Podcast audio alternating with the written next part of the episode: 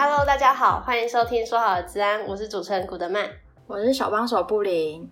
布林，我们之前是不是有就是介绍过 APT 的组织？你还记得吗？有啊有啊，我记得啊，但是当初介绍好像都是比较是单点式，就是 APT 多少几号这样组织编号下去介绍，就是嗯中观性的概念比较缺乏。我们今天邀请了一个治安专家来来跟我们讲一讲这个 APT 相关的组织介绍，有没有很兴奋？哇，有我有两两种心情呢，一个就是你说的假装很兴奋，另外一个就是其实好像在打脸自己之前在做的事情，就是因为做的不够好，要请专家再来讲。没有没有，我跟你讲，不是我们做得不够好，是这个东西真的太大了，所以我们才要再找一个专业的人来跟我们讨论讨论。好啦，算了，我就是承认自己做的不够好，没关系，出来吧。那我们今天邀请到的是资策会资安铸造厂的工程师宇璇。Hello，宇璇。嗯，各位大家好。嗨，你好。宇璇，你要不要简单的做一下自我介绍？我之前是毕业于那个国立中兴大学的中文系，然后会参参与到治安这个领域的动机是之前有参加过那个开放文化基金会的一个公民团体治安及隐私交流计划，然后在那边我就有遇到一个之前有参加过台湾好厉害的一个学员，然后他就跟我推坑说那那个台湾好厉害还有 AI13 是你是我可以学习比较多治安技术的地方，因此我就因为这一个活动的契机，然后就参与到了那治安的相关活动，并且在资策会的第一份工作就是在资策会的治安铸造厂内担任助理工程师，然后主要是在医疗场域上的威胁猎捕，也就是在就是每天在医疗场域上面抓恶意程式，并且就是开立案件单，让客户知道说医疗场域有发生过这些事情，那么需要做一些进一步的处理。宇璇，哎、欸，所以我们是，我们是叫我直接叫你雨璇就可以吗？嗯，可以。哦，好。那其实我刚刚这样听下来，我最想要知道，应该说我会想要问的是，所以你在朋友推坑下，你也有进到就是台湾好厉害这个计划？对。哦，了解。那你有没有很恨推坑你的那个人啊？呃，没有哎、欸。那你有很感谢他？蛮感谢的，可是我还没有找到机会，就是跟跟他见面。就是我们好像自己见过那一次之后，就是就变得很像网友。那你要不要看第二台机台对着他，然后诚恳的表达出你对他的感谢？啊、请看 camera，请看着镜头，说出你最内心中深处的感谢。好笑，好啦，没关系啊，不逼你。哎、其实我认真觉得，其实，在求学阶段啊，就是有这样子有不一样，跟自己所读的科系有不一样的领域可以去接触，是很难得的机会。那哎、欸，我想问一下宇璇，就是说，嗯，我要问什么啊？都可以问吧，因为我大学都在乱玩呐、啊，我实习基本上都在乱玩。哎、欸，那你那时候实习是抱着怎样的心情？就是你，你那时候就是想说，除了中文系以外，你想要再多接触其他的领域的东西吗？我基本上都在玩政府计划，就是什么教育部有开一些什么跟大学生有关的，然后不然就经济部开一些有关的，我就去就去摸一下。反正他们都是那种第一次刚开的，门槛都蛮低的。这是可以讲的吗？这这是可以讲的吗？哎、欸，好啦，那所以如果你这样推推荐学弟妹，就是比如说想要往治安这个方面前进的话，你可以刚除了刚刚你讲台湾好厉害的那个呃计划以外，你有没有什么可以推荐的？比如说可以关注哪些活动啊，或是哪些课程这样？除了台湾好厉害之外，就是在暑假的时候有一个叫做 AIS 三的营队。那如果对于那个治安有兴趣的话，可以先先去参加这个 AI13，然后里面就是会有很多就是治安的课程，然后以及就是给你有实作的机会，因为他在营队的最后会有一个专题报告，所以你必须就是在那好几天内，就是从从早上到晚，然后上完之后你也要就是生出一个专题报告，然后让评审去点评说你还有哪些内容可以改进，那这或许就可以成为就是哦那一组别未来的一个研究方向。所以其实这一个活动可以变成是治安领域的一个敲门砖。对，其实一般都是先参加那个营队之后才去台湾好厉害啊。可是我是反着来。那你那时候在这里做的做的研究是什么？你说 AI 十三吗？我是一边上班一边去 AI 十三有个累的。工程师的偷抱怨。我当时就是做那个、啊、关键基础建设，因为我想说，我都在做医院的，那我应该去那个关键基础建设组，应该会比较轻松一点吧？没有，很累。哎、欸，那关键基础设施你是做什么的？关键基础设施、啊？我是做电网的。电网就是乌克兰电网的那个攻击事件，然后我就分析说他用了哪些手法。听起来好像很厉害。对啊，而且我已经很我已经很久没碰电网了，所以我根本就不知道说它里面到底在讲什么。所以你后悔选那个吗？关键基础设施的。就 就是很久没碰了，然后还要叫我那个把记忆重温的那种感觉，重新拿出来加热。哎、欸，宇轩，那我想问一下你，就是那这样我也蛮好奇的哎，就是你后来走，呃，讲难听一点，就是感觉有点不务正业啦，因为你是念中文系，然后后来再碰自然的领域，那你当初为什么想要去念中文系啊？当初为什么想要念中文系？因为当初我高中的时候就是有文学奖的经历嘛，然后加上就是过过去对就是写小说或或者是一些。写诗会有一些热忱，那我想说，在中文系能不能学到一些？因为我对中文系比较有兴趣，应该是历史的部分，就是类似什么《左传》啊、《史记》啊的那些。那我就会会想要说，在中文系多学一些，就是跟中国历史有关的。我高中的时候都会对中国有一些憧憬啊，但是，现在大环境有点改变了。酷酷啦，那哎、欸，古德曼小姐，你有没有对我们的来宾有什么好奇的？因为刚刚只知道说他是就是从关键基础设施这一块进入到治安领域的。那现在的工作上面来说，主要是研究什么方面？我主要都是研究中国的 APT 组织，诶，中国的吗？对，从哪里开始就从哪里开始发展。哦，oh, 原来其实你还是有中国梦的嘛。对，但是好像是变相的另外一种了。没事啊，教育就是这样，一个黑脸一个白脸啊。就是你知道，有些时候就是要看到他的好，但是也是要有一些鞭策的力量。对，看看到他最坏的一面那个长怎样，然后发现哦，原来是这样，原来是在在网上卖资料。哎、欸，那这样子，你说你在研究中国的骇客行为，所以中国也有相关的 APT 组织吗？呃，中国相关 APT 组织应该是 APT 四十、APT 四十一跟 APT 十。那他们主要会用的漏洞是 CVE 二零二零、五九零二跟一四七二。主要背后的那个就是相关的政府组织的话，应该是中国国安部跟那个战略支援部队。你刚刚讲的那几个 APT 四十、四十、四十一跟十吗？嗯。他们的区分是有什么样的差异？比如说攻击目标的区分，呃，不同团体吧，就是台北一团、哦、台中一团、台南一团那种感觉。所以从地域性下去做团体区分。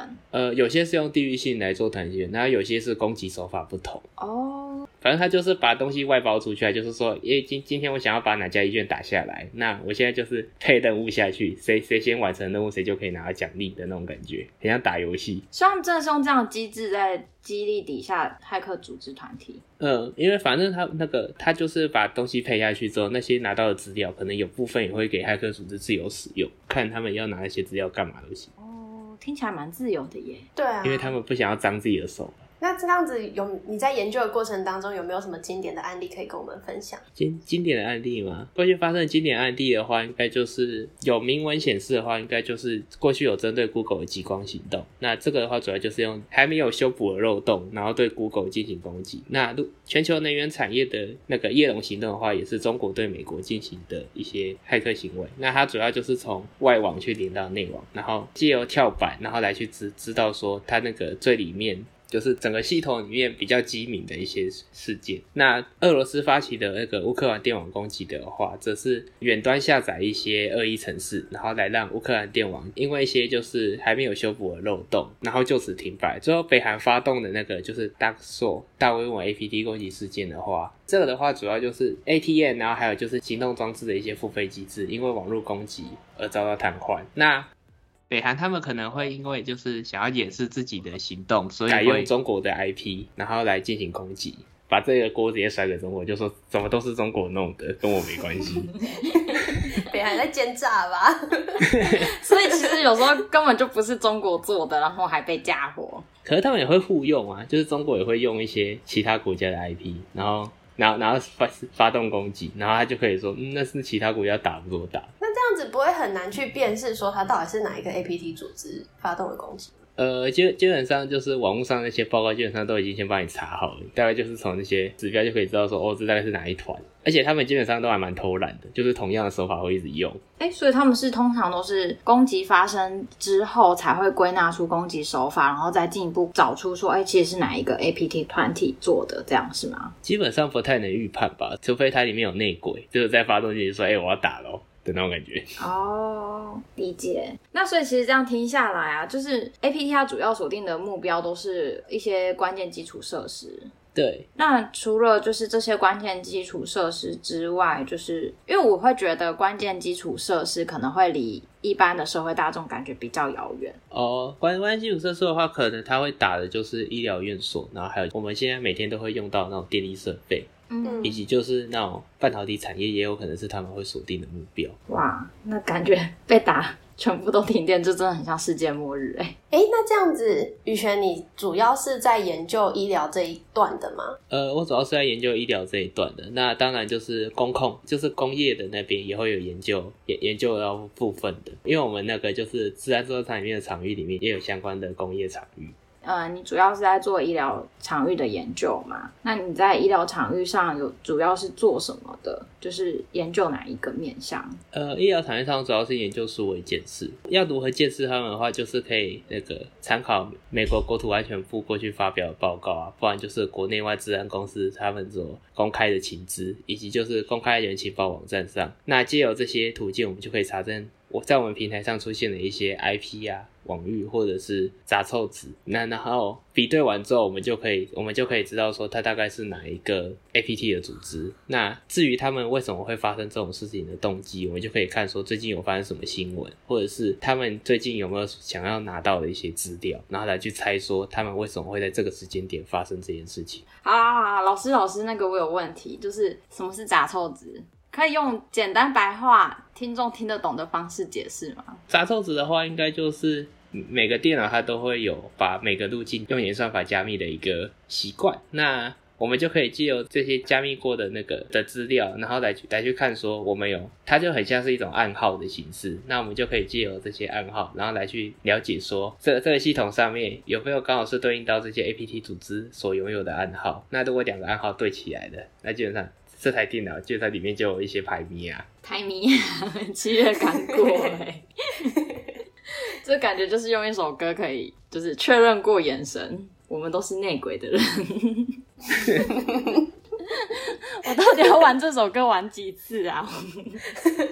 好啦，那古德曼小姐，你有没有什么要问啊？那你在做数位鉴识的时候，有没有遇到什么样子的困难？做数位鉴识遇到的困难的话，有要么就是资料不足，要么就是会碰到系统虚惊。那再的话，就是我们所用到的资料，毕竟面向是有限。那建设资料不足的话，就是有时候它虽然有类似的攻击行为，可是基本上如果告警数量不太多的话，你没办法证明说它它就是一个案件。那那可能就是开出去之后，客户会问说，那为什么这么少的案件也要开？那可能有些是正常连线，但是你开出去了，这样解释上就比较麻烦一点。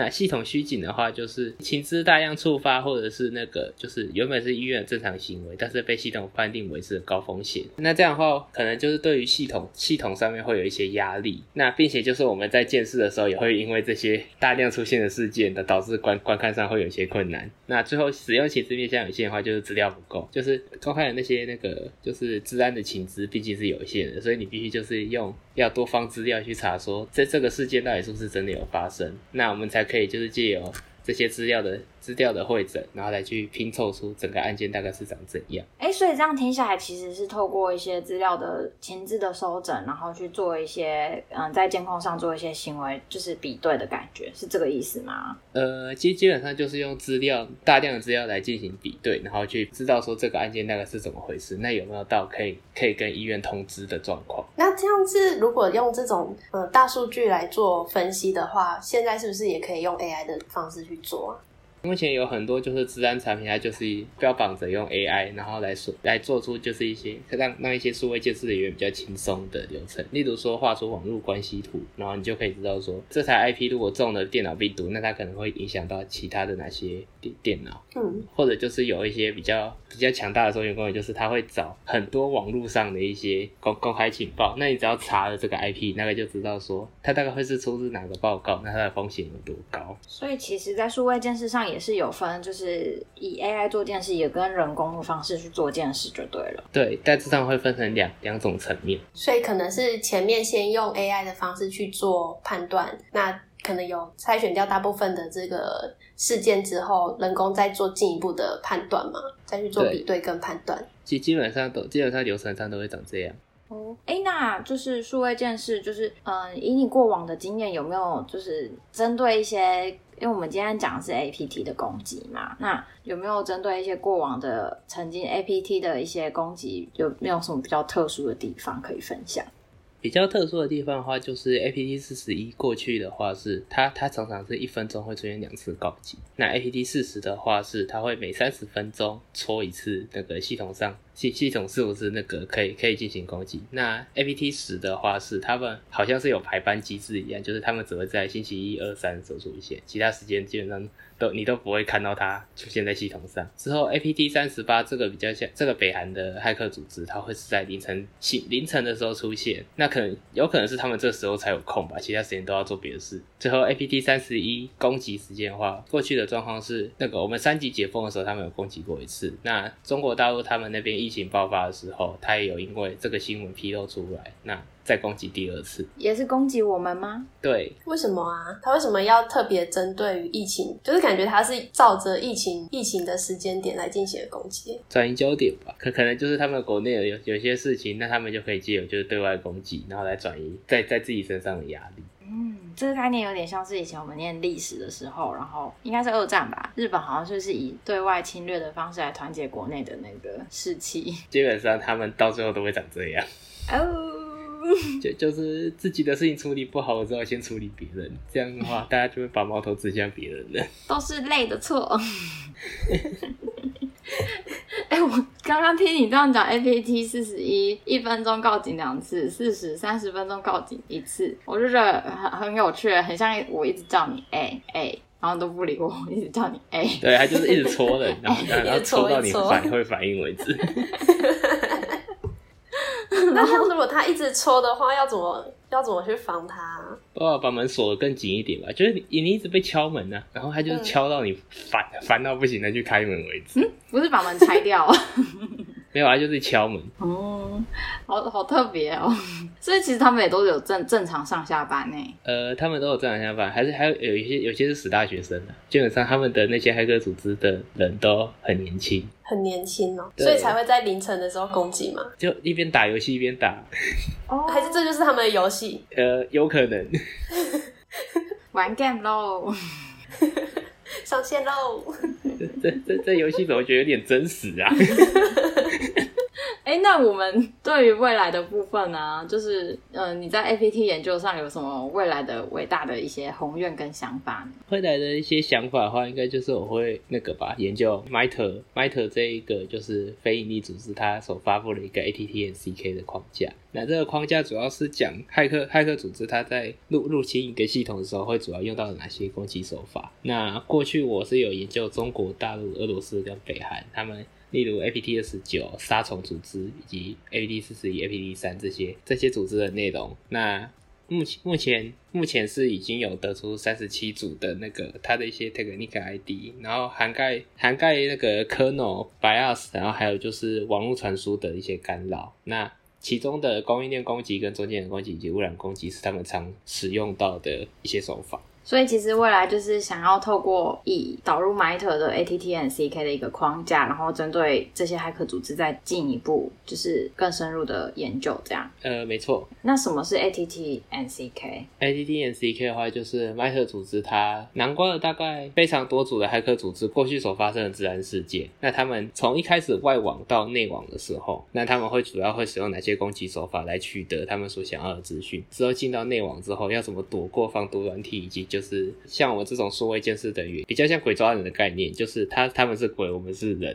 然后我们要抓到他的那种感觉。了解，就是要想办法躲过数位监视人员的法眼。嗯，然后最后所有都躲过之后，他就可以把他把他拿到的这些资料都汇出去。那汇出去，基本上大功告成之后，他们就会用那个勒索病毒，把那个过去所抓到的那些资料全部锁起来。所以基本上，如果看到勒索病毒，他基本上都已经打完一轮了，就准备要收工了。哦。所以，我们每次的治安事件其实都已经看到的是结局了。我们都我都刚刚看到刚开始吧，就刚才在买在抽抽抽的那个阶段。哦，所以前面那个什么 APT 四十一一分钟告警两次，这个对他们还在还在敲门，就前面就可以发现的。因为他们有时候敲的太大力，就会被我们发现，直接把门敲破。好有趣哦！今天非常感谢宇璇到我们节目上面来跟我们分享这个 APT 组织的他们的入侵手法啊，或者是他们的攻击样态等等的。不知道大家对于今天的内容有什么样子的疑问，都欢迎留言给我们，让我们知道。那我们之后也可以再邀请宇璇到我们节目上面来分享哦。下次邀请他来分享讲故事好了。哈。我怎么觉得十六分钟讲完，我觉得觉得我讲一堆超政治不正确的话。你可以在这里现在赶快刊物，说以上代表我个人言论，不涉及本台立场。雨璇最后要不要对那个让你入坑的人表达一下感谢之意啊？你说那个吗？就是带我入坑那个吗？你说洪玉泉哦？你要讲人家全名就对了。对，说洪玉泉，你给我听着。你一定要把自己传给他，让他听一下你对他的感谢之意。那他就会先听到一些政治不正确的内容。他就说：“他 说我也是这样想。”这个一脸书发言好像哦。好啦，谢谢宇璇今天到我们节目上面来分享。我们这集聊到这边，下次见，拜拜。宇璇不拜拜一下？啊，拜拜，拜拜。